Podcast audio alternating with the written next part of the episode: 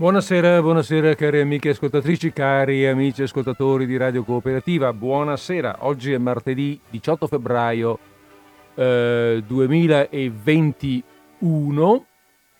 No, scusate, cosa dico? Vabbè, insomma, ehm, eh, 2021.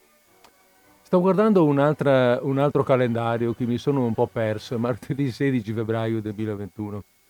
Va bene, dai, sto facendo un po' di confusione. E, mm, e, comunque sta per andare in onda eh, come d'uso disordine sparso la trasmissione in diretta del martedì pomeriggio.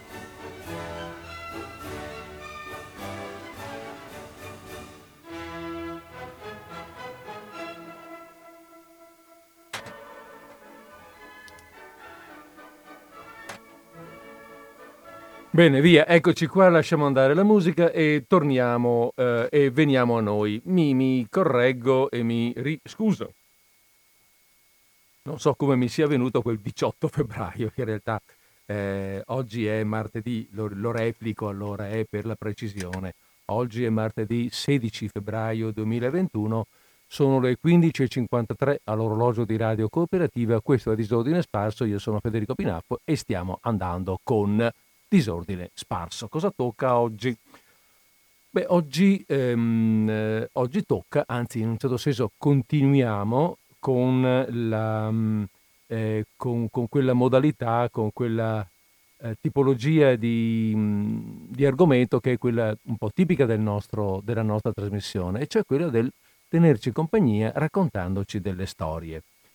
Quest'oggi tocca a un autore italiano eh, che abbiamo già conosciuto, che abbiamo già visitato, diciamo che richiamiamo più o meno una volta all'anno, perché ha scritto tanti racconti molto importanti, molto belli e ci piace anche ascoltarli. Si tratta di Luigi Pirandello. Beh, mh, di solito sapete, eh, prima di cominciare a leggere, prima del racconto, facciamo una, due parole sull'autore, almeno per inquadrarlo un pochettino per cogliere anche meglio il senso del racconto.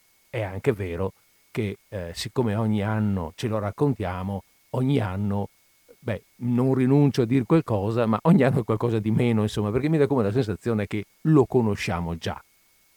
Però due cose così, di inquadramento, ricordiamole, anche perché da un anno all'altro il tempo, il tempo passa e cambia.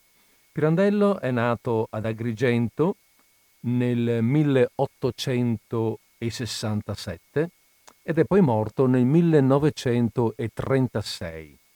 Eh, ricordiamo che eh, nel 1934, due anni prima della morte, è stato, come si suol dire, insignito del premio Nobel per la letteratura.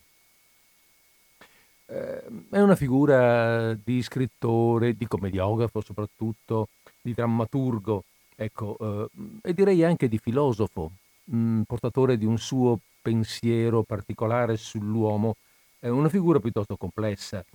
E come altre volte abbiamo detto, sì, non è che qui ci mettiamo a disquisire sulla complessità della, eh, dell'uomo e dell'autore Luigi Pirandello, ne facciamo così una presentazione proprio che ci serva eventualmente a cogliere qualche mh, mm, sfumatura del, dei racconti che andiamo a leggere. Eh, Luigi Pirandello eh, è portatore di una concezione piuttosto pessimista dell'uomo, dell'uomo e della vita, della sua vita, della vita dell'uomo. Perché secondo lui, cioè nella sua visione, l'uomo che nasce libero, libero e, come dire, eh, portato mh, alla libertà, in realtà nasce, si trova subito, immediatamente inserito in una società che c'è prima di lui, una società precostituita, dove eh, gli viene assegnato praticamente una parte, gli viene assegnato un ruolo, eh, secondo il quale lui dovrà comportarsi. Per cui mh, nessuno poi è veramente se stesso, eh, ognuno si comporta, ognuno è quella cosa, quel, um, ognuno rappresenta quel ruolo che la società in qualche modo gli ha imposto, più o meno volutamente, eh, nel quale si è trovato inserito, banalmente inserito dentro la società. Quindi non è mai se stesso, veramente se stesso. E da qui parte la ricerca di Pirandello su quale sia e su come ritrovare, e se veramente si possa ritrovare, l'identità profonda della persona, cioè la sua vera vita, mh, mm, sempre con, come dire, con qualche pessimismo sul fatto che questa possibilità esista, sulla possibilità di recuperare il, il profondo di ciascuno di noi perché è così nascosto appunto dalle, dalla formalità, dal formalismo richiesto dal vivere sociale. E usiamo un termine molto usato da Pirandello, dalla maschera, dalla maschera o dalla serie di maschere che questo vivere ci impone. Perché con la famiglia siamo qualcosa, con eh, il, i colleghi di lavoro siamo un po' diversi, la relazione è diversa, se siamo inseriti, se abbiamo avuto una particolare, che so io, stima dentro un certo gruppo, siamo investiti di un certo ruolo, in un altro gruppo invece non ci considerano e allora sembra che siamo tutta un'altra cosa.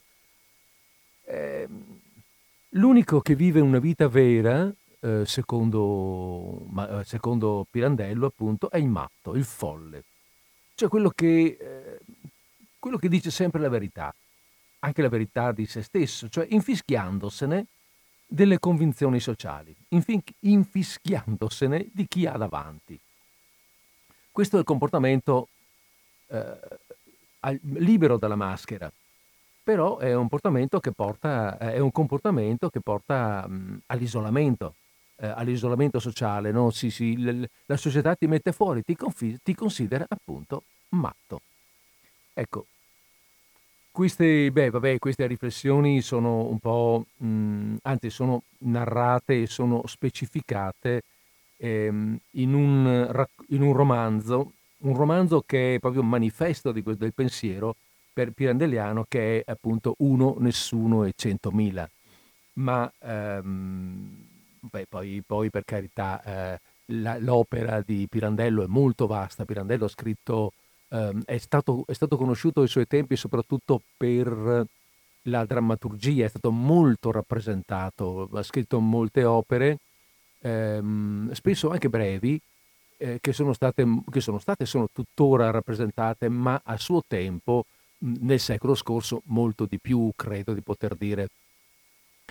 Ehm, anzi, eh, cioè, e alle, alle, eh, al, alla drammaturgia, cioè quindi alle commedie, ai, ai, drammi, ha aggiunto un'ampia serie di eh, romanzi, non moltissimi quelli, e di racconti. I racconti sono, sono invece, non mi ricordo esattamente, circa 200, dovevano essere 360 perché dovevano essere raccolti in una, in una raccolta appunto dal nome Novelle per un anno, una al giorno. Poi non è arrivato alla fine a concluderle tutte e molto spesso, proprio anche per dare il senso di quanto l'uomo sia portato al teatro, eh, molto spesso queste novelle uno le legge e sente che hanno in sé qualcosa di, di, di teatrale. Tant'è vero che lo stesso Pirandello, dopo averle scritte, molto spesso per alcune di queste, per quelle che magari gli interessavano di più o che gli sono venute in un certo modo, le ha trasformate in, eh, in commedia, le ha portate anche le ha riscritte praticamente per il palcoscenico. Va bene, dai. Così abbiamo fatto questa breve presentazione, ci siamo detto qualcosa su questo autore. Prima di cominciare con la lettura, abbiamo fatto presto, eh? sono le 4 in questo momento, e fra poco eh, partiamo invece con la lettura dei racconti. Ne ho pensato due per oggi. Vediamo un po', adesso me li tiro fuori, eccoli qua. Ehm, ho pensato due racconti, sono due racconti dei più famosi mh, mhmm, dell'autore. A volte, a volte è, è, bello tirar fuori anche qualcosa di meno noto, no? Si tira fuori qualcosa che nessuno ha mai sentito, o che perlomeno insomma che è meno conosciuto, eh, per cui puoi pensare che eh, ci sia anche una certa novità nell'ascolto. Questi qua invece sono molto conosciuti ma è anche vero che eh, magari sono conosciuti perché incontrati o perché se ne è sentito parlare molto tempo fa e recuperarli eh, siccome sono pezzi importanti, pezzi che hanno un valore, recuperarli può essere eh, un, um, un, un, un, punto in più, un, punto di valore anche per noi, per la nostra memoria, e se poi invece non li conoscevamo, tanto meglio. Benissimo, allora come, come d'uso mh, mm, do il via a un po' di musica e poi sulla musica, fra pochi secondi, partiamo con il primo racconto di Luigi Pirandello di oggi.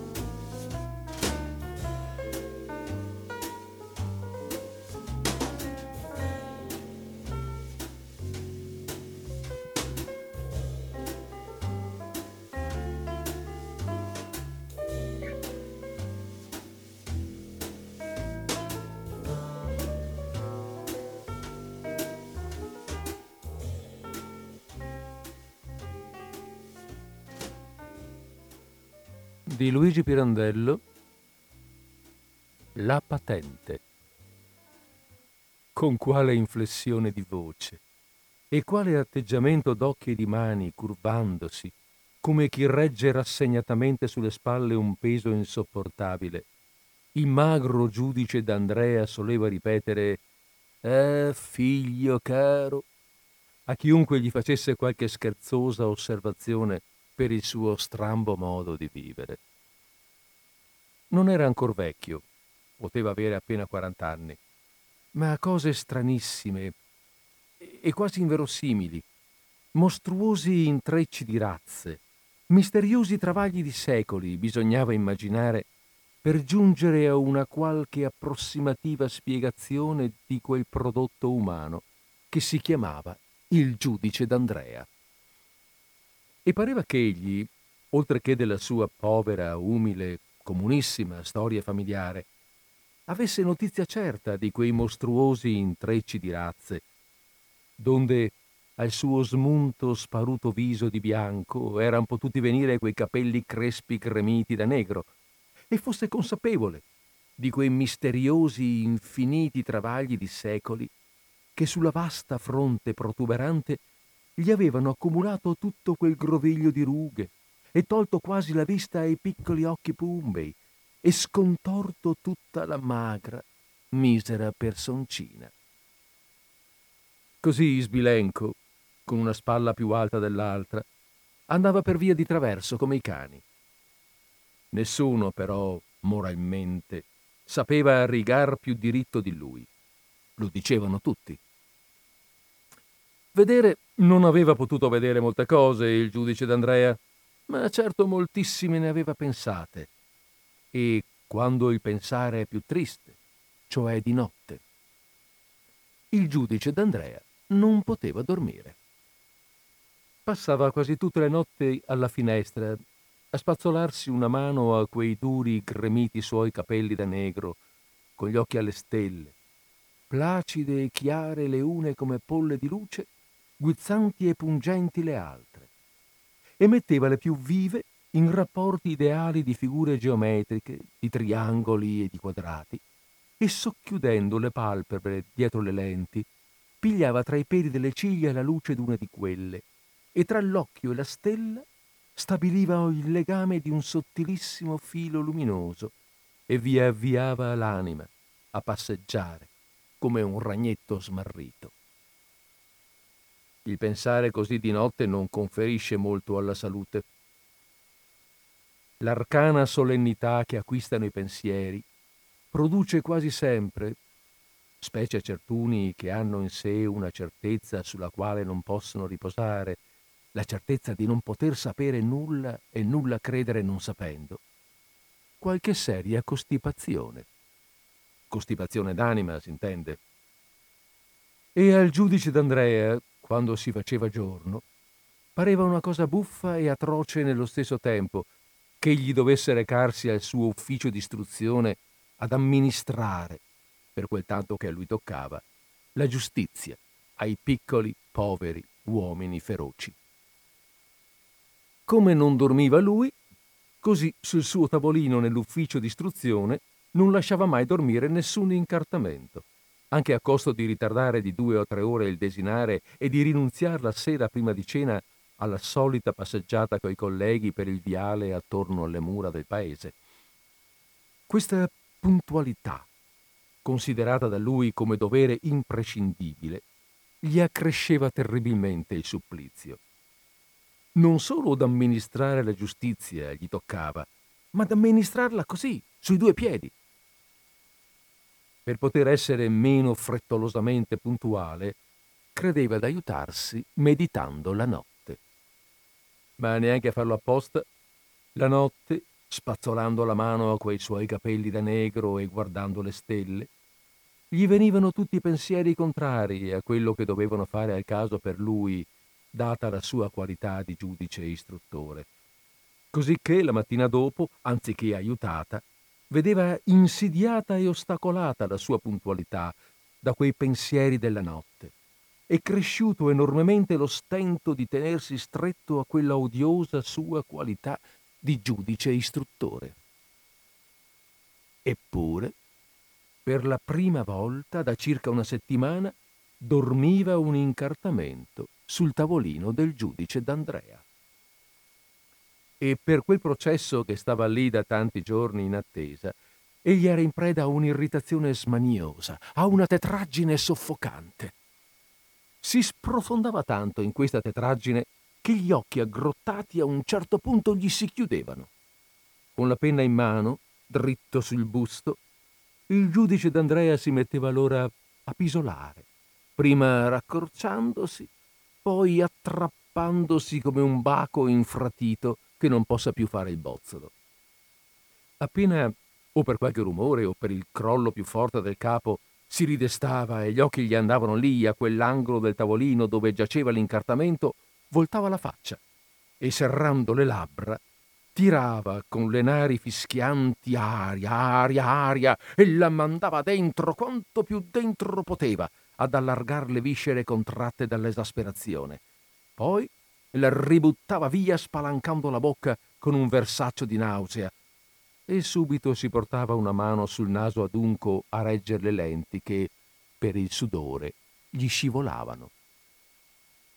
Era veramente iniquo quel processo là. Iniquo perché includeva una spietata ingiustizia contro alla quale un pover'uomo tentava disperatamente di ribellarsi senza alcuna probabilità di scampo. C'era in quel processo una vittima che non poteva prendersela con nessuno. Aveva voluto prendersela con due, lì, in quel processo, coi primi due che gli erano capitati sotto mano e, e sì signori, la giustizia doveva dargli torto, torto, torto, senza remissione, ribadendo così ferocemente l'iniquità di cui quel pover'uomo era vittima. A passeggio tentava di parlarne coi colleghi, ma questi, appena egli faceva il nome del chiarcaro, cioè di colui che aveva intentato il processo, si alteravano in viso e si ficcavano subito una mano in tasca a stringervi una chiave. O sotto sotto allungavano l'indice in mignolo a far le corna, o si afferravano sul panciotto i gobbetti d'argento, i chiodi, i corni di corallo pendenti dalla catena dell'orologio. Qualcuno, più francamente, prorompeva Per la Madonna Santissima, ma voi stati zitto! Ma non poteva starsi zitto il magro giudice d'Andrea. Se n'era fatta proprio una fissazione di quel processo. Gira gira ricascava per forza a parlarne. Per avere un qualche lume dai colleghi, diceva, per discutere così in astratto il caso. Perché in verità era un caso insolito e speciosissimo quello d'uno iettatore che si querelava per diffamazione contro i primi due che gli erano caduti sotto gli occhi nell'atto di fare gli scongiuri di rito al suo passaggio. Diffamazione. Ma che diffamazione, povero disgraziato! se già da qualche anno era diffusissima in tutto il paese la sua fama di iettatore, se innumerevoli testimoni potevano venire in tribunale a giurare che egli in tante e tante occasioni aveva dato segno di conoscere quella sua fama, ribellandosi con proteste violente. Come condannare in coscienza quei due giovanotti quali diffamatori per aver fatto al passaggio di lui il gesto che da tempo solevano fare apertamente tutti gli altri, e, e primi fra tutti, eccoli là, gli stessi giudici. E il D'Andrea si struggeva. Si struggeva sempre più incontrando per via gli avvocati, nelle cui mani si erano messi quei due giovanotti. L'esile e patitissimo avvocato Grigli, dal profilo di vecchio uccello da rapina, e il grasso Manin Baracca, il quale, portando in trionfo sulla pancia un enorme corno comperato per l'occasione e ridendo con tutta la pallida carnaccia di biondo maiale eloquente, prometteva ai cittadini che presto in tribunale sarebbe stata per tutti una magnifica festa. Orbene, proprio per non dare al paese lo spettacolo di quella magnifica festa alle spalle di un povero disgraziato, il giudice d'Andrea prese alla fine la risoluzione di mandare un usciere in casa del Chiarcaro per invitarlo a venire all'ufficio d'istruzione. Anche a costo di pagar lui le spese, voleva indurlo a desistere dalla querela, dimostrando, dimostrandogli in 4 e 48 che quei due giovanotti non potevano essere condannati secondo giustizia e che dalla loro assoluzione inevitabile sarebbe venuto a lui certamente maggior danno, una più crudele persecuzione. Ahimè, è proprio vero che è molto più facile fare il male che il bene. Non solo perché il male si può fare a tutti e il bene solo a quelli che ne hanno bisogno, ma anche, anzi soprattutto, perché questo bisogno d'aver fatto il bene rende spesso così acerbi e irti gli animi di coloro che si vorrebbero beneficare che il beneficio diventa difficilissimo. Se ne accorse bene quella volta il giudice d'Andrea, appena alzò gli occhi a guardare il chiarcaro, che gli era entrato nella stanza mentre egli era intento a scrivere. Ebbe uno scatto violentissimo e buttò all'aria le carte, balzando in piedi e gridandogli Ma fatemi il piacere, che storie sono queste? Vergognatevi! Il chiarcaro s'era combinata una faccia da iettatore che era una meraviglia a vedere. S'era lasciata crescere sulle, ga- sulle cave gote gialle una barbaccia ispida e cespugliata. S'era insellato sul naso un paio di grossi occhiali cercati d'osso che gli davano l'aspetto di un barbagianni. Aveva poi indossato un abito lustro, sorcigno, che gli sgonfiava da tutte le parti. Allo scatto del giudice non si scompose. Dilatò le nari, digrignò i denti gialli e disse sottovoce Lei dunque non ci crede. Ma fatemi il piacere, ripeté il giudice d'Andrea. Non facciamo scherzi, caro Chiarcaro, o siete impazzito? Via, via, sedete, sedete qua. Egli s'accostò e fece per posargli una mano sulla spalla. Subito il chiarcaro sfagliò come un mulo, fremendo. Signor giudice, non mi tocchi, se ne guardi bene, o lei, come vero Dio, diventa cieco. Il D'Andrea stette a guardarlo freddamente. Poi disse: Quando sarete comodo. Vi ho mandato a chiamare per il vostro bene. Là c'è una sedia. Sedete? Il chiarcaro sedette e facendo rotolar con le mani sulle cosce la canna d'India a modo un mattarello, si mise a tentennare il capo. Per il mio bene. Eh, lei si figura di fare il mio bene, signor giudice, dicendo di non credere alla iettatura. Il Andrea sedette anche lui e disse: Volete che vi dica che ci credo? E vi dirò che ci credo, va bene così? No, signore, negò recisamente il chiarcaro col tono di chi non ammette scherzi. Lei deve crederci sul serio e deve anche dimostrarlo istruendo il processo. Questo sarà un po' difficile, sorrise mestamente il D'Andrea. Ma vediamo di intenderci, caro Chiarcaro. voglio dimostrarvi che la via che avete preso non è propriamente quella che possa condurvi a buon porto. Via? Porto? Che porto e che via? domandò aggrondato il chiarcaro. Né questa di adesso, rispose il D'Andrea, né quella là del processo. Già l'una e l'altra, scusate, sono tra loro così. E il giudice D'Andrea infrontò gli indici delle mani per significare che le due vie gli parevano opposte. Il chiarcaro si chinò e tra i due indici così infrontati del giudice ne inserì uno suo, tozzo, peloso e non molto pulito. Non è vero niente, signor giudice, disse agitando il dito. Come no? esclamò il D'Andrea. Là accusate come diffamatori due giovani perché vi credono iettatore. E ora qua voi stesso vi presentate innanzi a me in veste di iettatore e pretendete anzi che io creda alla vostra iettatura. Sì, signore. E non vi pare che ci sia contraddizione? Il chiarcaro scosse più volte il capo con la bocca aperta a un muto ghigno di sdegnosa commiserazione. Mi pare piuttosto, signor giudice, poi disse, che lei non capisca niente. Il D'Andrea lo guardò un pezzo, imbalordito. Dite, dite pure, caro chiarcaro. Forse è una verità sacrosanta questa che vi è scappata dalla bocca, ma abbiate la bontà di spiegarmi perché non capisco niente.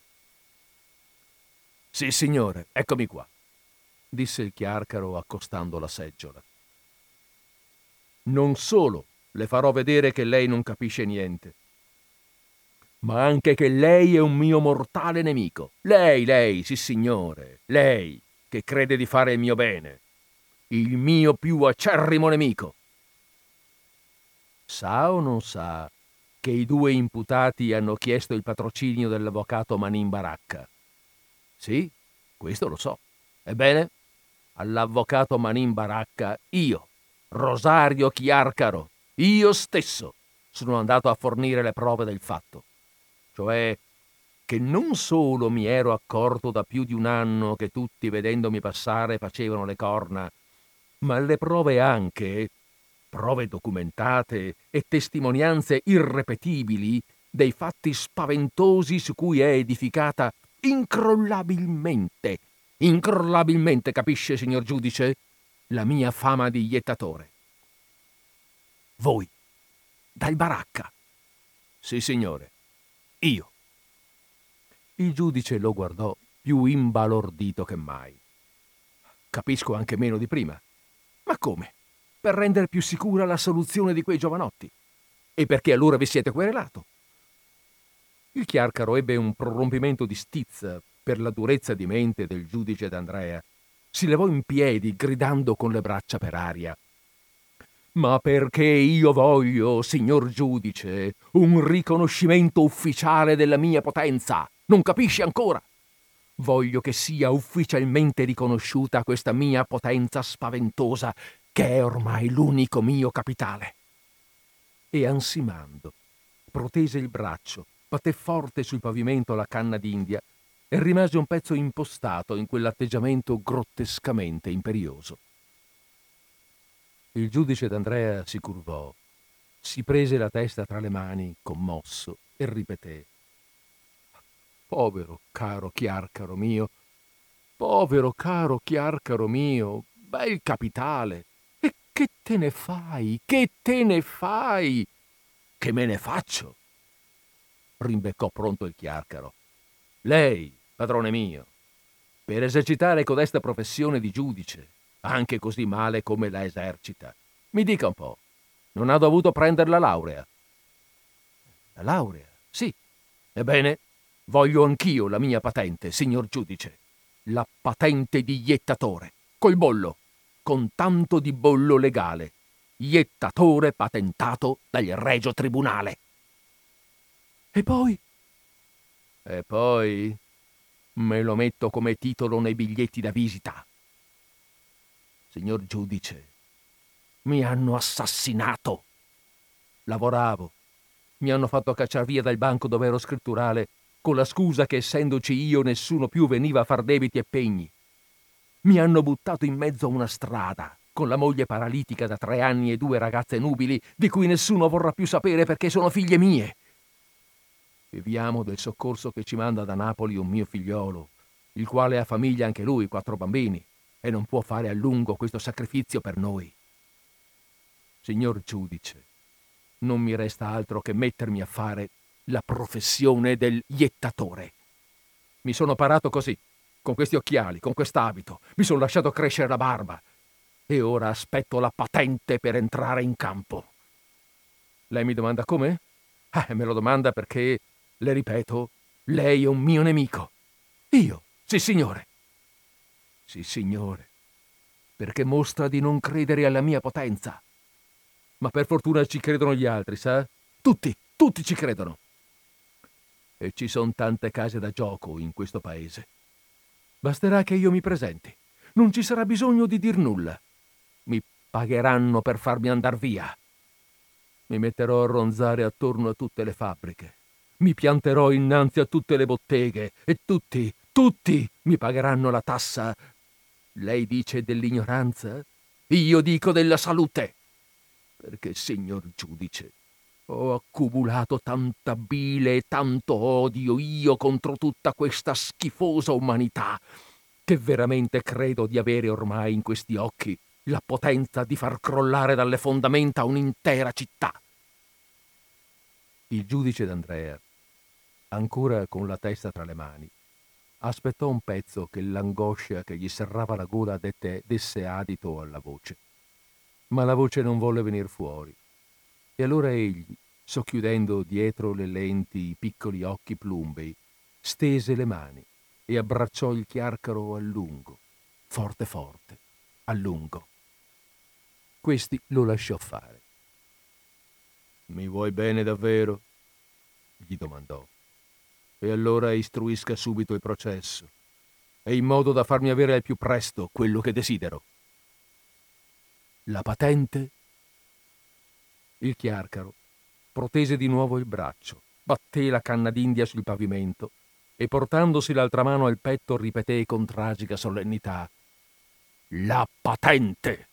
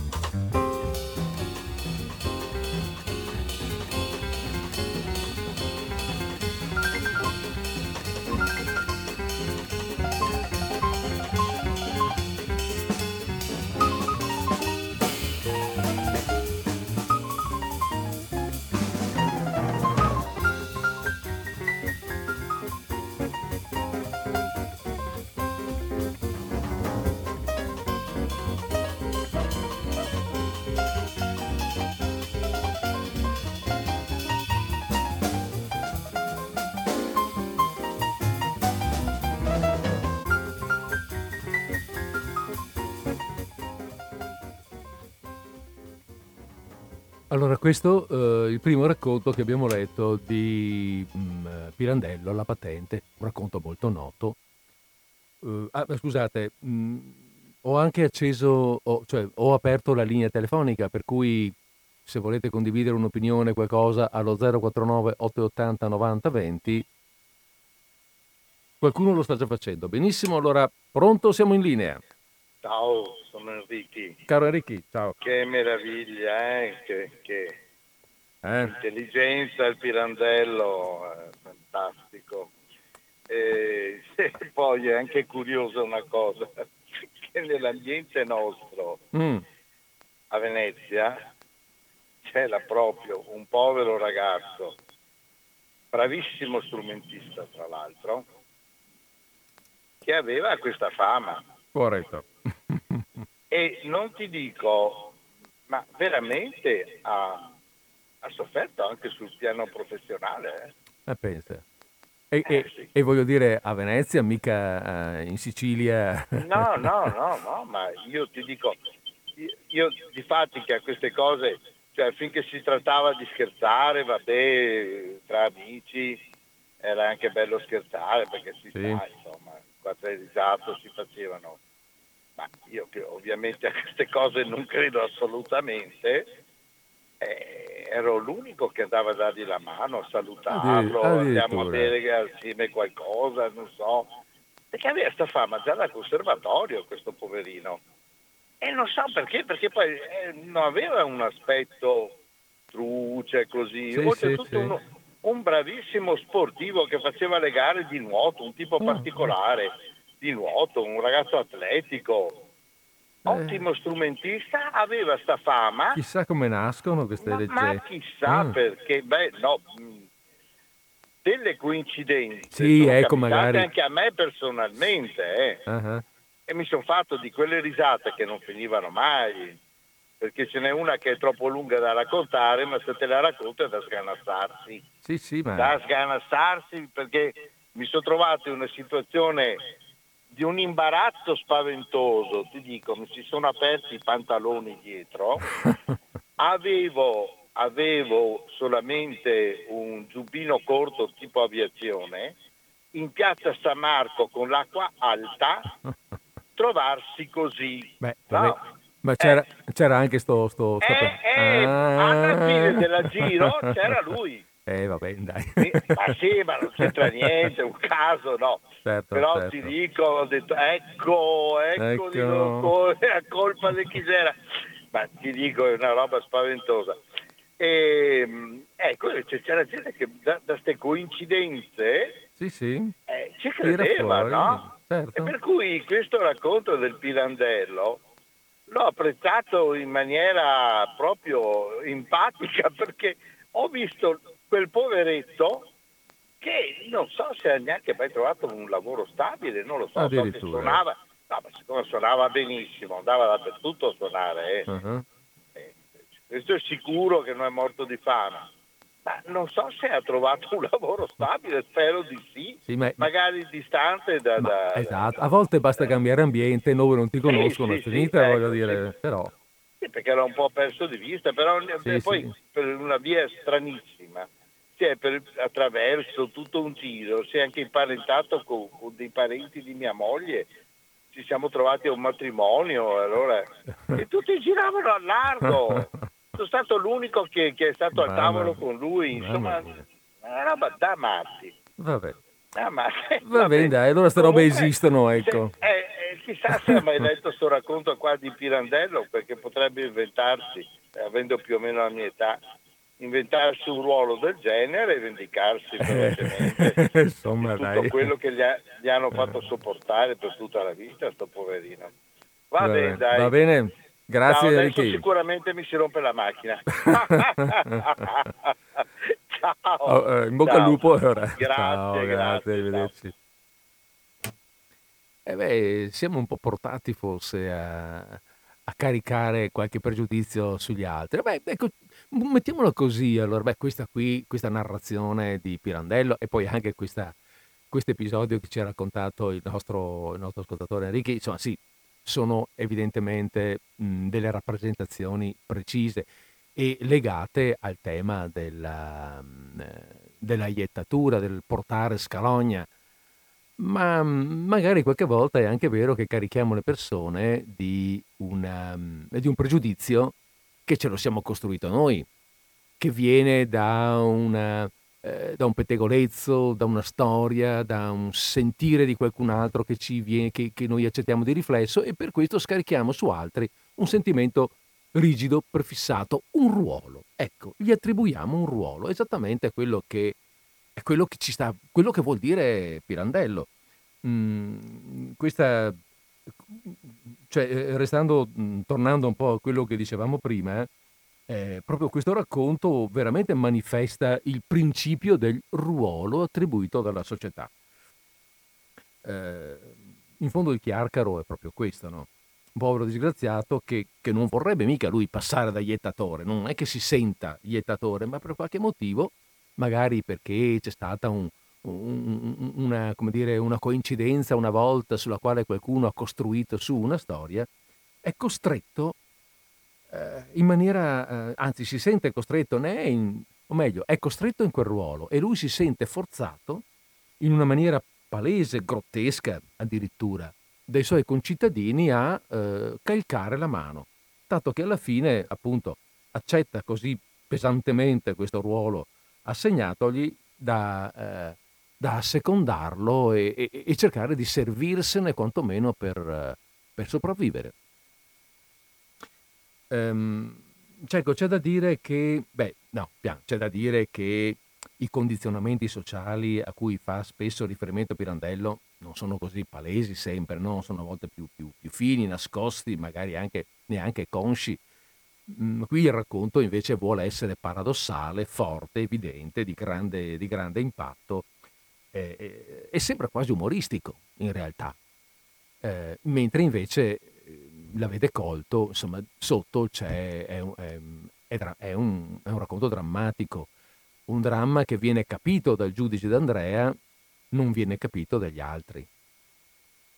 Eh, questa storia, la patente, questa novella, eh, che è una delle più famose di Pirandello, fu scritta nel 1911 e, ricordando quello che appunto ci raccontavamo prima, lui la riprese nel 17 per trasformarla in un atto unico per il teatro, quindi divenne anche, una, pardon, divenne anche un, un, uno spettacolo teatrale. Eh, poi nel 54 diventò eh, episodio cinematografico in un film a episodi, appunto, e il personaggio del Chiarcaro venne interpretato da Totò. Totò non ha eh, l'aspetto, se lo pensiamo, l'aspetto fisico che qui viene ricordato al Chiarcaro, no? lo vediamo un po' diverso, però possiamo anche immaginare che eh, l'abilità eh, dell'attore poteva superare quel minimo di physique du rôle che magari non era esattamente quello giusto. Totò è stato un grande e sicuramente in questo suo Chiarcaro deve aver fatto deve aver colpito l'immagine, l'immaginazione dei, degli spettatori, del, del, pubblico che ha visto quel film, non io naturalmente. Allora, eh, la linea telefonica è ancora aperta, è eh, ancora per un po'.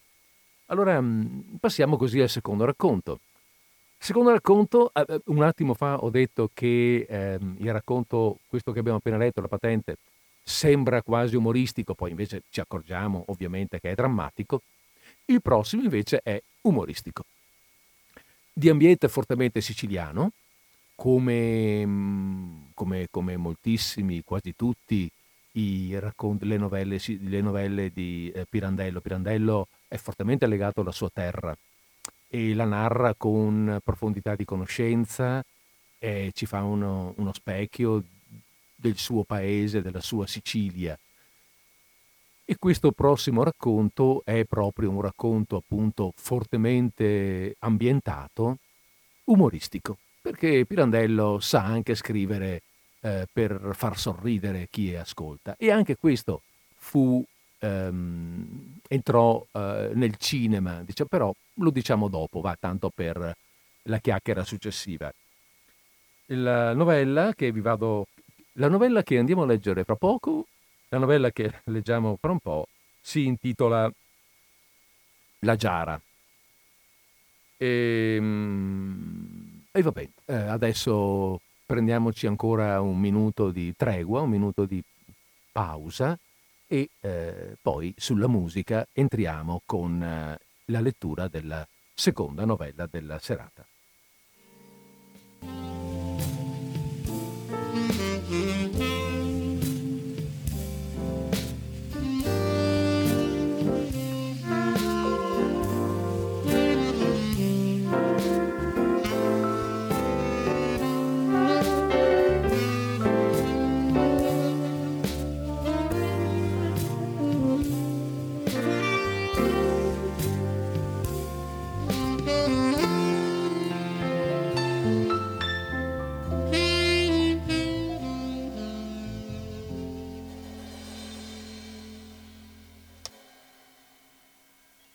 Beh, c'è una mm, telefonata, rispondiamo prima di andare avanti con la lettura. Pronto? Siamo in linea. Buongiorno. Buongiorno. La, la novella che lei ha appena letto e che naturalmente penso che sia conosciuta da chiunque, mi viene, mi viene da ricordare ste, una, una, una, connessione mm? con Mia Martini. Con Mia Martini? Eh, ah, sì. che veniva definita anche lei una... Eh. Eh. Eh, no, io francamente non, non, non, ricordo, però adesso che me la ricordo... Scusi, eh, eh, sì, eh, eh, il suo nome, che così ci conosciamo per nome?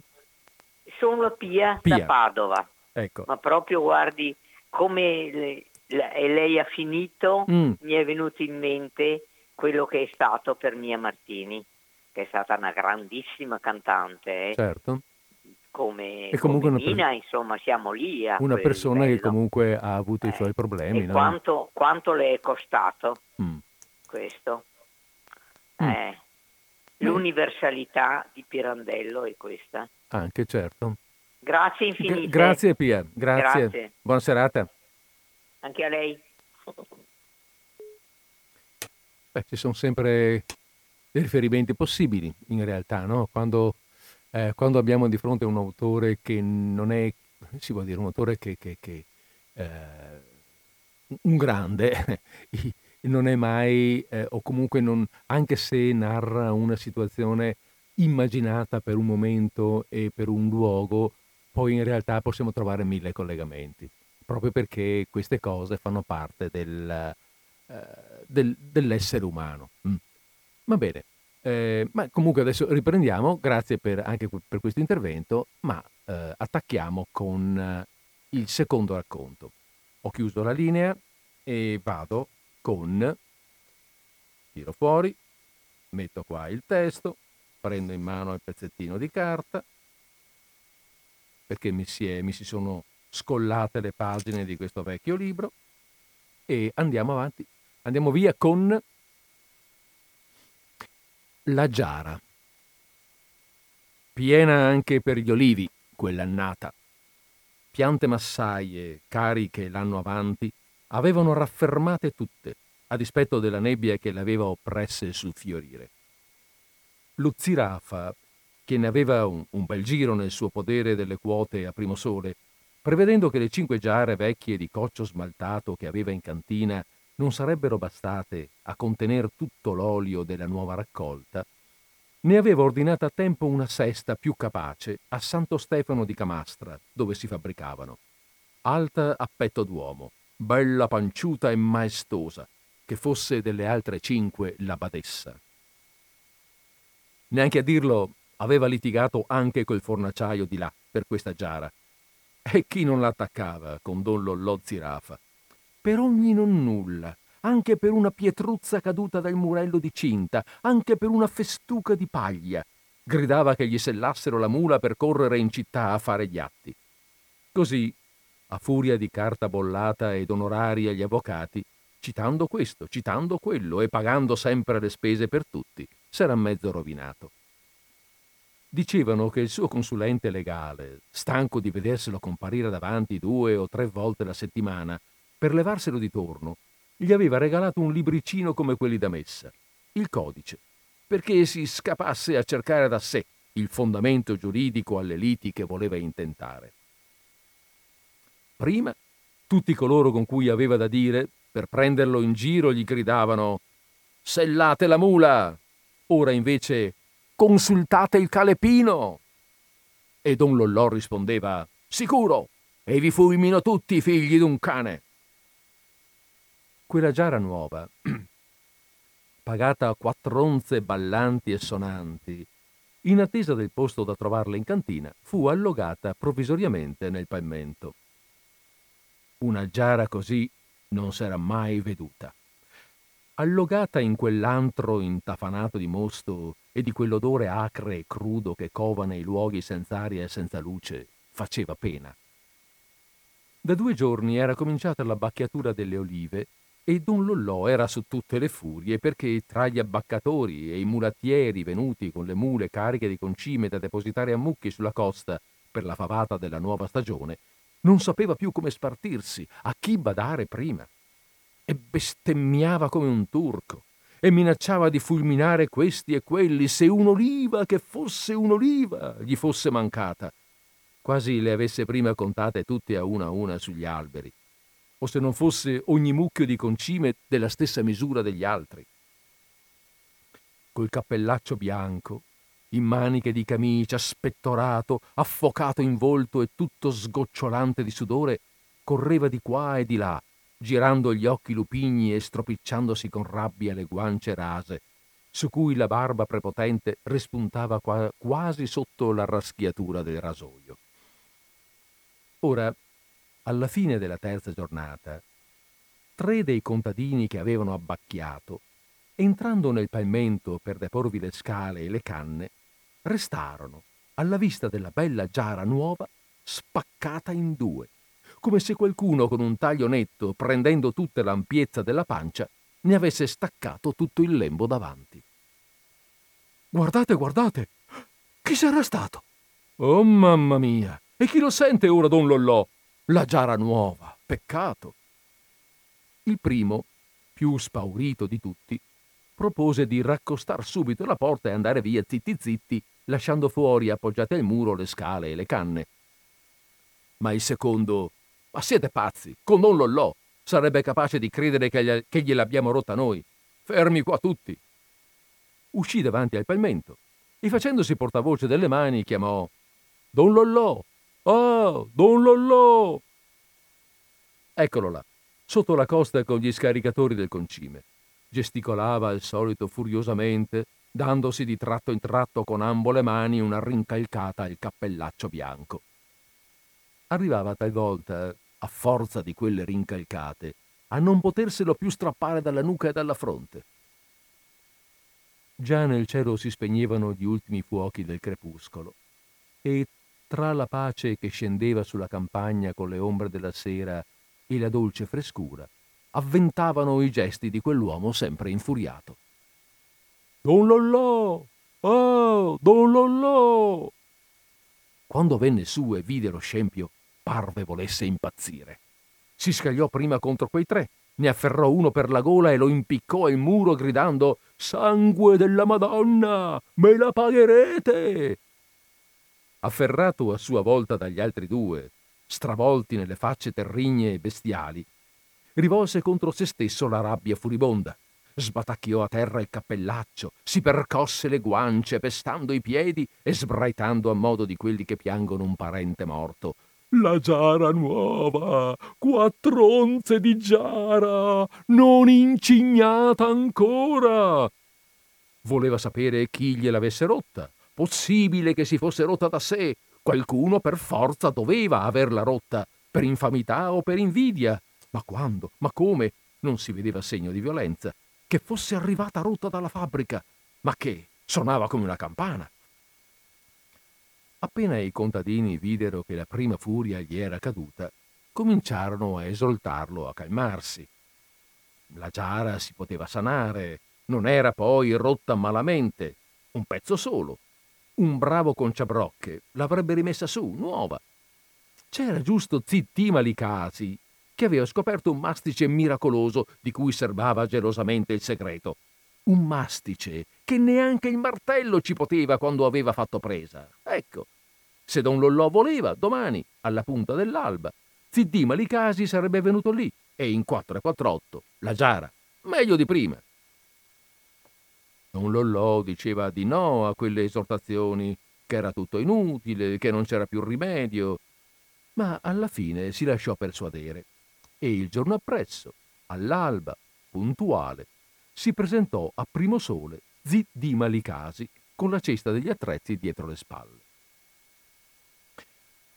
Era un vecchio sbilenco, dalle giunture storpie e nodose, come un ceppo antico d'olivo saraceno.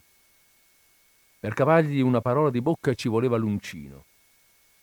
Mutria o tristezza radicate in quel suo corpo deforme, o anche sconfidenza che nessuno potesse capire e apprezzare giustamente il suo merito di inventore non ancora patentato.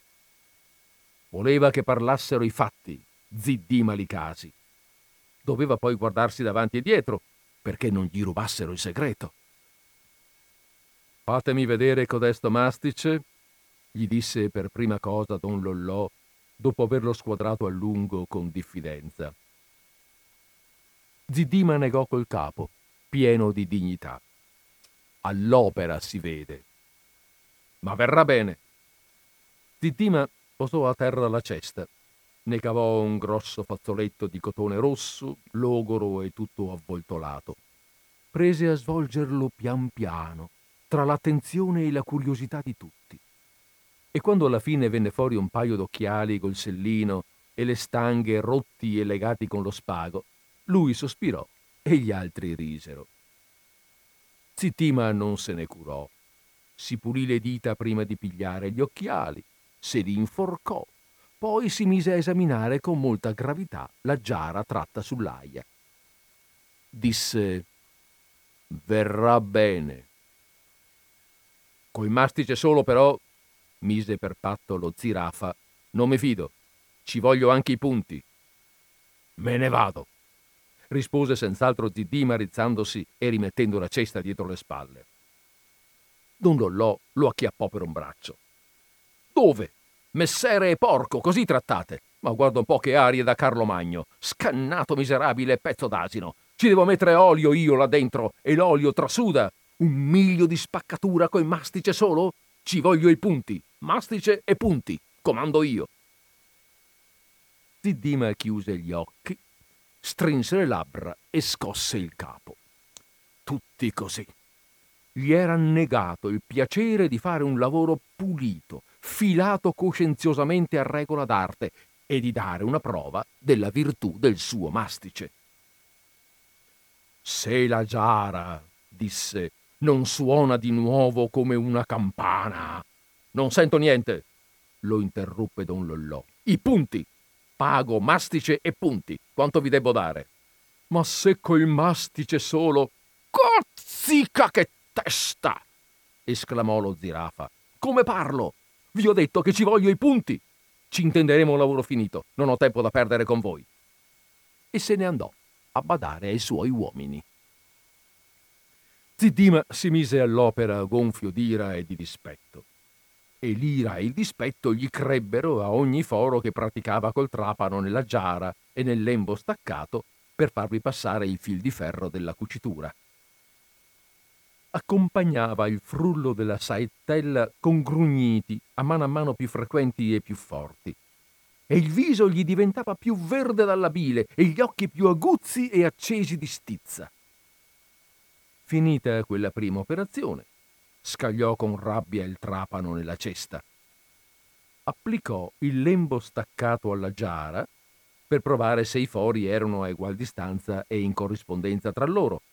Poi con le tanaglie fece del fil di ferro tanti pezzetti quant'erano i punti che doveva dare e chiamò per aiuto uno dei contadini che abbacchiavano.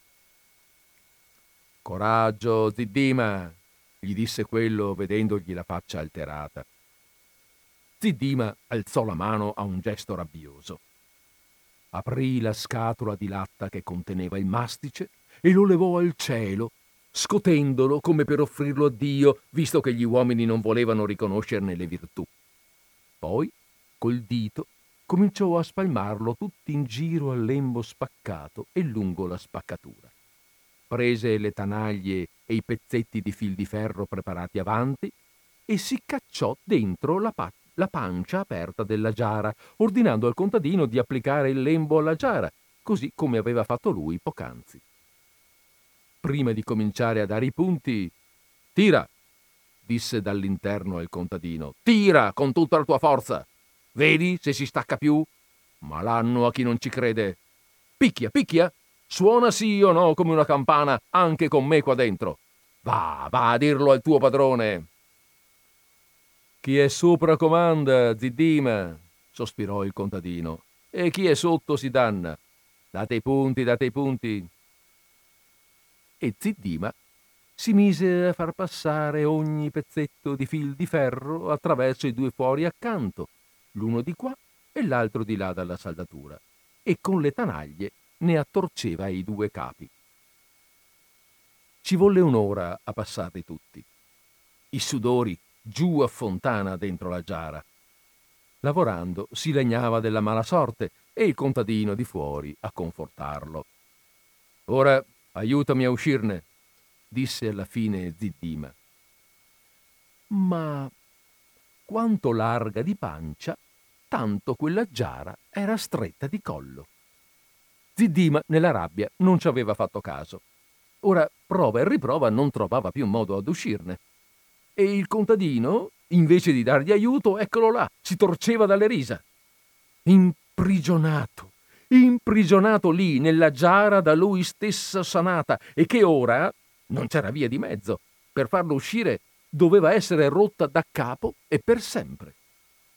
Alle risa, alle grida, sopravvenne don Lollò. Zidima dentro la giara era come un gatto inferocito. Fatemi uscire! urlava. Corpo di Dio! Voglio uscire! Subito! Datemi aiuto! Don Lollò rimase dapprima come stordito. Non sapeva crederci. Ma come? Là dentro! S'è cucito là dentro! S'accostò alla giara e gridò al vecchio. Aiuto! E che aiuto posso darvi io, vecchiaccio stolido? Ma come? Non dovevate prender prima le misure? Su, provate, fuori un braccio. Così. E, e la testa, su, su, piano, no, piano, ma che. Giù, giù, aspettate. Così, no. Giù, giù. Ma come avete fatto? E la giara adesso? Calma, calma, calma. Si mise a raccomandare tutti intorno, come se la calma stessero per perdere gli altri e non lui. Mi fuma la testa. Calma, questo è un caso nuovo. La mula, picchiò con le nocche delle dita sulla giara. Suonava davvero come una campana. Bella, rimessa a nuovo.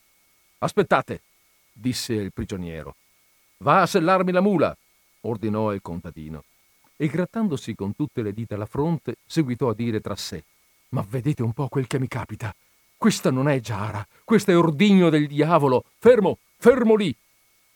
E accorse a regger la giara, in cui Ziddima furibondo si dibatteva come una bestia in trappola. Caso nuovo, caro mio, che deve risolvere l'avvocato. Io non mi fido. La mula, la mula! Vado e torno, abbiate pazienza. Nell'interesse vostro, intanto, piano, calma, calma, io guardo i miei. E prima di tutto, per salvare il mio diritto, faccio il mio dovere. Ecco, vi pago il lavoro, vi pago la giornata. Cinque lire, vi bastano? Non voglio nulla! gridò Ziddima. Voglio uscire! Uscirete, uscirete, ma io intanto vi pago. Qua cinque lire. Le cavò dal taschino del panciotto e le buttò nella giara. Poi domandò premuroso: Avete fatto colazione? Pane e companatico, subito. Non ne volete? Buttatelo ai cani. A me basta che ve l'abbiano dato. Ordinò che gli si desse, montò in sella e via di galoppo verso la città. Chi lo vide credette che andasse a chiudersi da sé al manicomio, tanto e in così strano modo gesticolava. Per fortuna non gli toccò di fare anticamera nello studio dell'avvocato, ma gli toccò di attendere un bel po' prima che questo finisse di ridere quando gli ebbe esposto il caso. Delle risa si stizzì. Che c'è da ridere, scusi? A vossignoria non brucia, la giara è mia. Ma quello seguitava a ridere e voleva che gli rinarrasse il caso com'era stato per farci su altre risate.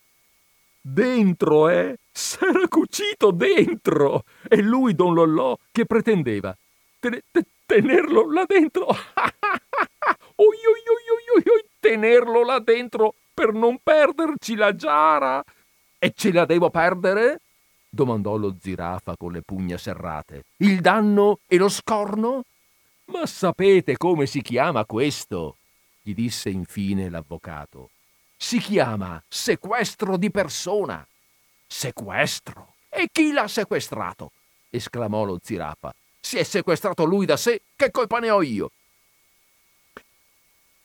L'avvocato allora gli spiegò che erano due casi. Da un canto, lui, don Lollò, doveva subito liberare il prigioniero per non rispondere di sequestro di persona dall'altro il conciabrocche doveva rispondere del danno che veniva a cagionare con la sua imperizia o con la sua storditaggine. Ah, refiatò lo zirafa, pagandomi la giara. Piano, osservò l'avvocato. Non come se fosse nuova, badiamo. E perché? Eh, ma perché era rotta, oh bella. Rotta. No, signore, ora è sana, meglio che sana, lo dice lui stesso. E se ora torno a romperla, non potrò più farla risanare. Giara perduta, signor avvocato. L'avvocato assicurò che se ne sarebbe tenuto conto, facendogliela pagare per quanto valeva nello stato in cui era adesso. Anzi, gli consigliò, fatela stimare avanti a lui stesso. Bacio le mani, disse don Lollò andando via di corsa. Di ritorno, verso sera, trovò tutti i contadini in festa attorno alla giara abitata. Partecipava alla festa anche il cane da guardia, saltando e abbaiando. Didima s'era calmato, non solo. Aveva preso gusto anche lui alla sua bizzarra avventura e ne rideva con la gaiezza mala dei tristi. Lo zirafa scostò tutti e si sporse a guardare dentro la giara. Eh, ci sta bene. Benone, hai fresco? rispose quello. Meglio che a casa mia. Piacere.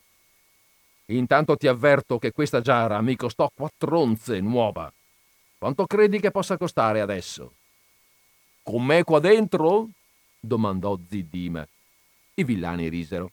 Silenzio! gridò lo zirafa. Delle due l'una. O il tuo mastice serve a qualche cosa o non serve a nulla. Se non serve a nulla tu sei un imbroglione.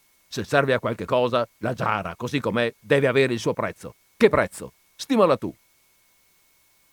Ziddima rimase un pezzo a riflettere, poi disse: Rispondo. Se lei me l'avesse fatta conciare col mastice solo, com'io volevo io, prima di tutto io non mi troverei qua dentro e la giara avrebbe su per giù lo stesso prezzo di prima. Così, sconciata con questi puntacci che ho dovuto darle per forza di qua dentro, che prezzo potrà avere? Un terzo di quanto valeva sì e no. Un terzo? domandò lo zirafa. Un'onza e trentatré. Meno sì, più no. Ebbene, disse don Lollò, passi la tua parola e dammi un'onza e trentatré. Che? fece Ziddima come se non avesse inteso. Rompo la giara per farti uscire, rispose don Lollò. E tu, dice l'avvocato, me la paghi per quanto l'hai stimata. Un'onza e trentatré. Io pagare, sghignò Ziddima. Vossignoria scherza, qua dentro ci faccio, ver- ci faccio i vermi. E tratta di tasca con qualche stento la pipetta intartarita, l'accese e si mise a fumare, cacciando il fumo per il collo della giara. Don Lollò ci restò brutto. Quest'altro caso, che Ziddima ora non volesse più uscire dalla giara, né lui né l'avvocato lo avevano previsto. E come si risolveva adesso? fu lì lì per ordinare di nuovo la mula, ma pensò che era già sera. Ah sì, disse. Ti vuoi domiciliare nella mia giara? Testimoni, tutti qua. Non vuole uscire lui per non pagarla. Io sono pronto a romperla. Intanto, poiché vuole stare lì, domani io lo cito per alloggio abusivo e perché mi impedisce l'uso della giara. Ziddima cacciò prima fuori un'altra boccata di fumo poi rispose placido No, signore, non voglio impedirle niente io. Sto forse qua per piacere. Mi faccia uscire e me ne vado volentieri. Pagare? Neanche per ischerzo, vossignoria. Don Lollò, in un impeto di rabbia, alzò un piede per avventare un calcio alla giara, ma si trattenne. La abbrancò invece con ambo le mani e la scrollò tutta fremendo. Vede che mastice? gli disse Ziddima. Pezzo da galera! ruggì lo zirafa. Chi t'ha fatto il male? Chi l'ha fatto? Io o tu? E devo pagarlo io? Muori di fame là dentro. Vedremo chi la vince. E se ne andò, non pensando alle cinque lire che gli aveva buttate la mattina dentro la giara. Con esse, per cominciare, Ziddima pensò di far festa quella sera insieme coi contadini che, avendo fatto tardi per quello strano accidente, rimanevano a passare la notte in campagna all'aperto, sull'aia. Uno andò a far le spese in una taverna lì presso. A farlo apposta c'era una luna che pareva fosse raggiornato. A una certa ora don Lollò, andato a dormire, fu svegliato da un baccano d'inferno. S'affacciò a un balcone della cascina e vide sull'aia, sotto la luna, tanti diavoli. I contadini ubriachi che presisi per mano ballavano attorno alla giara. Ziddima, là dentro, cantava a squarciagola. Questa volta non poté più reggere don Lollò. Si precipitò come un toro infuriato e prima che quelli avessero tempo di pararlo, con uno spintone mandò a rotolare la giara giù per la costa. Rotolando, accompagnata dalle risa degli ubriachi, la giara andò a spaccarsi contro un olivo. E la vinse Ziddima.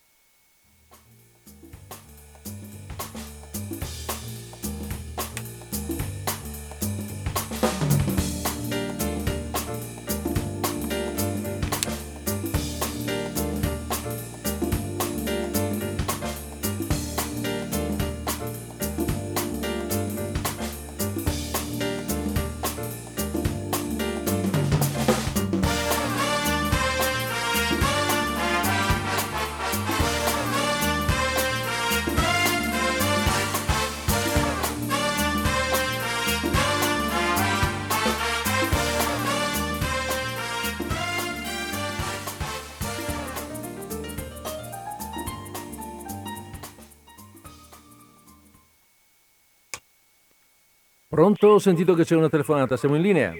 Sì, sono sempre ricchi perché ah. eh, eh, no, ma eh, diamo documentazione completa. Allora, questo meraviglioso racconto è stato musicato da un grandissimo musicista italiano ah. che naturalmente viene sempre messo da parte è uno che è nato nell'83, 883, morto nel 47, e si chiamava Alfredo Casella, mm.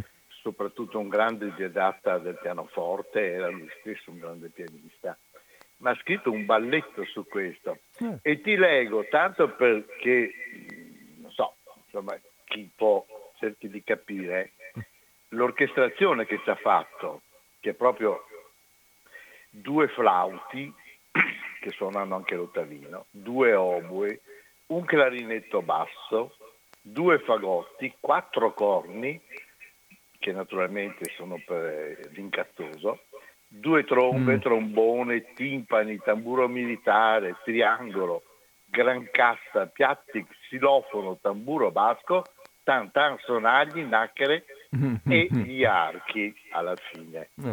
Ma cioè, è chiaro che l'intento è satirico in maniera, cioè con un'orchestrazione del genere.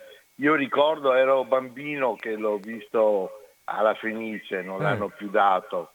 Non me lo ricordo, sinceramente musicalmente la musica non me la ricordo perché saranno passati 70 anni quasi.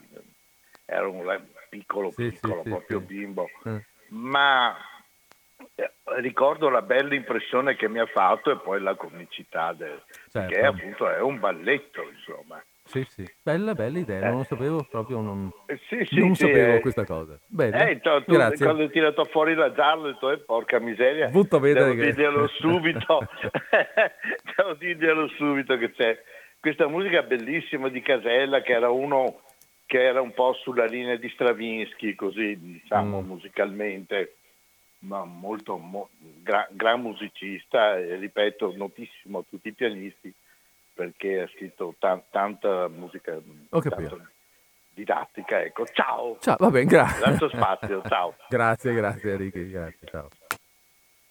Beh, interessante questa, questa informazione perché, perché l'aggiungo ad altre. L'aggiungo al fatto che eh, mh, eh, che, che anche, eh, anche, questa novella, lo stesso Pirandello, la portò in teatro, la, la, la, la, trasformò in atto unico.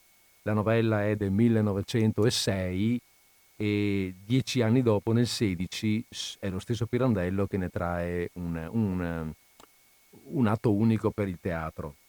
Però, eh, l'avete sentita, insomma, è veramente spettacolare è molto, molto veloce, divertente, eh, si presta molto a essere rappresentata ed infatti ha avuto almeno due, cioè ha avuto due trasposizioni cinematografiche eh, in Italia nel 54, nel 54 in quel film episodi nel quale appunto si fece anche la patente, no? dicevamo prima. Ehm, il film si intitolava, il, film, sì, il nome del film era Questa è la vita. E poi ebbe un'altra più, più, più prossima a noi ehm, trasposizione cinematografica nel, nel 1984 in Chaos dei fratelli italiani, eh, un film eh, di, dire, di, di, impianto siciliano decisamente, e in quest'ultimo film gli interpreti furono, eh, come dire, non so, non so, se dire i nomi interi, o di, beh, Franco e Ciccio, cioè Ciccio Ingrassia e Franco Franchi. Ingrassia faceva Don Lollò e Franco Franchi Zidima. Eh, possiamo un po' immaginarceli, no? Mm, non sono anche qui, non sono eh, fisicamente le figure eh, descritte da Pirandello. Soprattutto Zidima, eh, Franchi non era mm, un anziano eh, magro e, e, e, un po' contorto come lo descrive, però sicuramente una faccia mobile, un, un corpo eh, come dire così disponibile come era quello di Franchi, poteva fare un po' di tutto da questo punto di vista. E quindi direi che eh, io devo averlo, anzi l'ho visto sicuramente, però onestamente l'ho visto all'epoca, sono passati, eh beh, insomma, 30 anni e non ho, non ho, nemmeno io precisa memoria di questo, di questo film. Mi, c'è qualche, qualche, fotogramma forse, però non, non, la, precisi, non, la, sì, insomma, non, la storia completa, ma sicuramente due personaggi molto adatti a questo film, anche perché a questa rappresentazione, a questa storia, anche perché erano siciliani, fra l'altro, e venivano dal teatro siciliano. Va bene, Abbiamo fatto il 17.08, la linea telefonica è aperta, per, io ho finito con eh, la lettura dei racconti perché ormai non ci sarebbe null'altro, ehm, non ci sarebbe appunto sì null'altro e, e, quindi, e, quindi, fra un po' metto un po' di musica, faremo un po' di, di, di musica e, e qualche altro intervento. La, la, linea telefonica 049 880 90 20 è aperta per chi appunto volesse condividere qualcosa, un'opinione, qualcosa.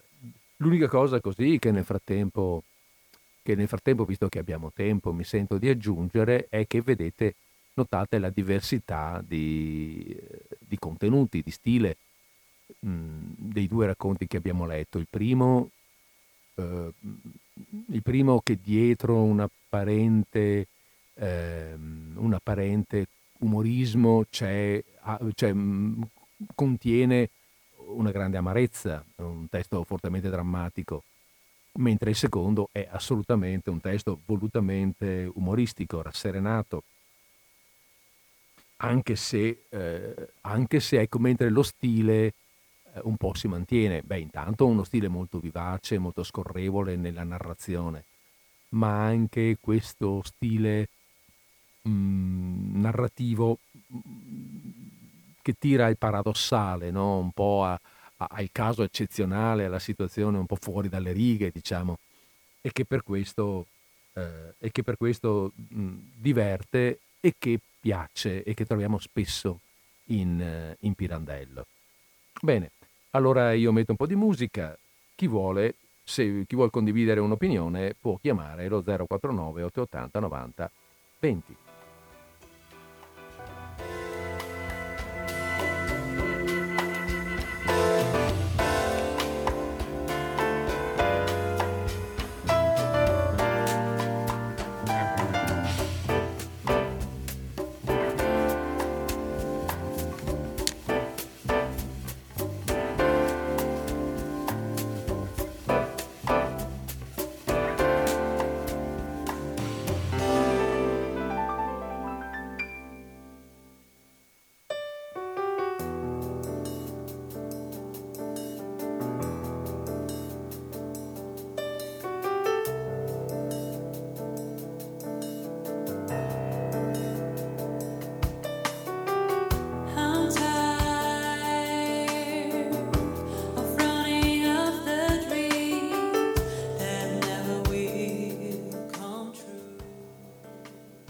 C'è una chiamata in linea, rispondiamo.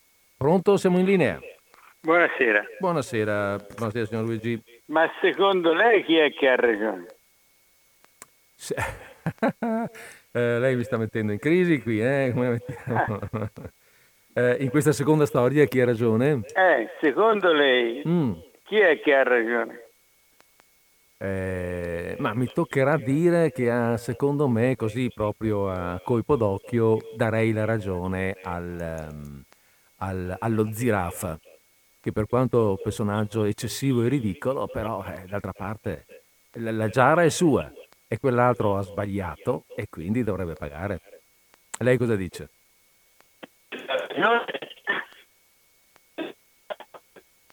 Eh, però- no, guardi che non, non sto sentendo. La ragione, adesso mi senti? Sì, adesso sento. Boh. Allora, la ragione sta che l'unico che non ha fatto niente, che non c'entra niente, Mm. e che è l'avvocato, è l'unico che ci guadagna. Eh, certo. Eh, perché Eh, perché la riflessione da fare, Eh, secondo, secondo quello che vuole dire Pirandello, a parte fa ridere le gente, è che la giustizia è al servizio non di cittadino, ma di chi la gestisce. Perché l'avvocato non gli dà una risposta univoca. Eh, gli dice che secondo lui è un è sequestro, secondo quell'altro, quindi sì. questa giustizia è- ha, ha un grande grado di, di interpretazione. E chi li può derimere questi gradi di interpretazione? Li derimano quelli che della giustizia ci vivono. Quindi, in conclusione, la giustizia non giudica i cittadini e fa giustizia, ma fa guadagnare chi ci lavora. Questo è quello che dice Pirandello. Lei dice. Lo Eh, dice in una a modo suo, ah. ma è questo quello che dice, perché, perché questa giustizia, lo dice anche l'avvocato, guarda che quello che è dentro lui può dire che te tu l'ha sequestrato, come io l'ho sequestrato gli dice quell'altro. Certo. Eh, e, que- Mm, mm. e quell'altro gli dice la- ma la giara è mia e quindi, e quindi Mm. è, nell'inter- è nell'interpretazione e quindi una giustizia che è a servizio proprio di chi, di chi la amministra. Ok, mm, De- del resto anche oggi. Guardi lei quanti soldi la collettività spende nei, nei- nei- nei tribunali, ma nei tribunali fisici, cioè per costruirli, Ah. per pagare il riscaldamento, il raffreddamento. Ah. Io credo che l'ambiente più antiecologico che esista qua dove è il tribunale. C'è un piazzale pieno di macchine che tutti i giorni arrivano lì, scaricano benzina, scaricano gasolio, scaricano tutto quello che gli pare. Entrano dentro, hanno il raffreddamento d'estate, il riscaldamento d'inverno. Mm. Eh, Beh, eh, beh, eh, poi i co- gabinetti con la carta igienica di quella... Oh, Sì, eh, con la carta igienica di quella che pare quasi stoffa. Eh, Cioè, poi ci beh, sono gli mm, uscieri, mm. poi ci sono Certo, i- quelli che guidano le macchine dei, dei- dei- dei- magistrati, degli avvocati grandi, cioè c'è tutto un apparato Ah. che costa un'infin- un'infinità alla collettività e ciò nonostante non amministra la giustizia perché Ecco. lei vede che i processi sono lunghi, le sentenze quando sono emesse c'è una parte che l'accetta e una parte che le contesta o gli risulta differente a lei? No, no, eh, eh, d'accordo. Mm, Però, sì, sì, no, va bene. Però vuol dire, ecco, se lei mi dice eh, concordo nel momento in cui lei mi dice poi alla fine la giustizia non viene correttamente amministrata. Però... No, eh, no correttamente, è, è fatta anche in base alle leggi che Mm. si presta alle interpretazioni, alle robe e quindi sì. è fatta a- apposta non per fare giustizia, ma per far guadagnare quelli che ci lavorano. Eh. Secondo eh, Pirandello. E ah, poi, se, ecco. poi se, la, se, eh, se la, situazione è uguale, e per tanti versi è, è uguale, per tanti versi mm, è mm. uguale, mm. è rimasta ancora uguale, e allora uno ne prende, ne prende diciamo, atto, ma il ragionamento di Pirandello, di, di, di Pirandello è quello. D'altronde come uomo è tanto contorto mm. che che mm. alla fine si affidò al fascismo e ne diventò senatore. E quindi eh, in eh, maniera volontaria, sì, eh, sì, certo. non era obbligato. E non era tra quegli obbligati, lui divenne in maniera volontaria e quindi si affidò a un regime che sentenziava e quando aveva sentenziato pace all'anima di chi era sentenziato. Per cui anche questi discorsi andarono a farsi fottere, come dice ah, quello. Ecco. Sì, Però, cioè, perché allora qui, qui, siamo nell'incoerenza, no? Perché eh, prima, prima era... era molto contorto come mm. uomo e quindi... E quindi e però, e qui, e qui finisco, però il discorso secondo me è rivolto alla giustizia perché nell'ambito di questi tre l'unico non è padrone di nulla e non fa assolutamente niente di lavoro non ci fa assolutamente uh-huh. niente, sì. ma ci sicuramente è l'unico che riscuote le. La parcella. Io la saluto e buongiorno. Va bene, grazie, buonasera. Eh, vabbè, insomma, abbiamo anche eh, un'opinione così un po', a me sembra innovativa, una, una interpretazione del testo, eh, anche un'interpretazione, se vogliamo, della... Um, dell'intenzione eh, pirandelliana in questo testo. È interessante, ci penseremo, va bene? Io non ci avevo pensato, ci penseremo. Va bene, a questo punto però, eh, eh, a questo punto ecco, grazie anche a, a, a, questi interventi che danno vita alla trasmissione, siamo arrivati comunque alle 17.19 che eh, vuol dire che è l'ora di salutarci perché alle 17.20 si spengono le luci, pian, si spengono le luci, si fa per dire, si spengono le luci perché Radio Cooperativa naturalmente va avanti con le sue eh, con le trasmissioni. Però chiude il disordine sparso, per cui questo è il momento in cui, come d'uso, io vi auguro una buona conclusione di giornata, una buona conclusione di settimana e vi do appuntamento a martedì prossimo, stessa ora, stesso posto. Martedì prossimo penso che, eh, visto che abbiamo già fatto trascorrere tre settimane, riprenderemo, eh, siamo ormai nel gran finale, riprenderemo con i promessi sposi. Bene, allora eh, arrivederci ancora e buona serata, e buona serata a tutti.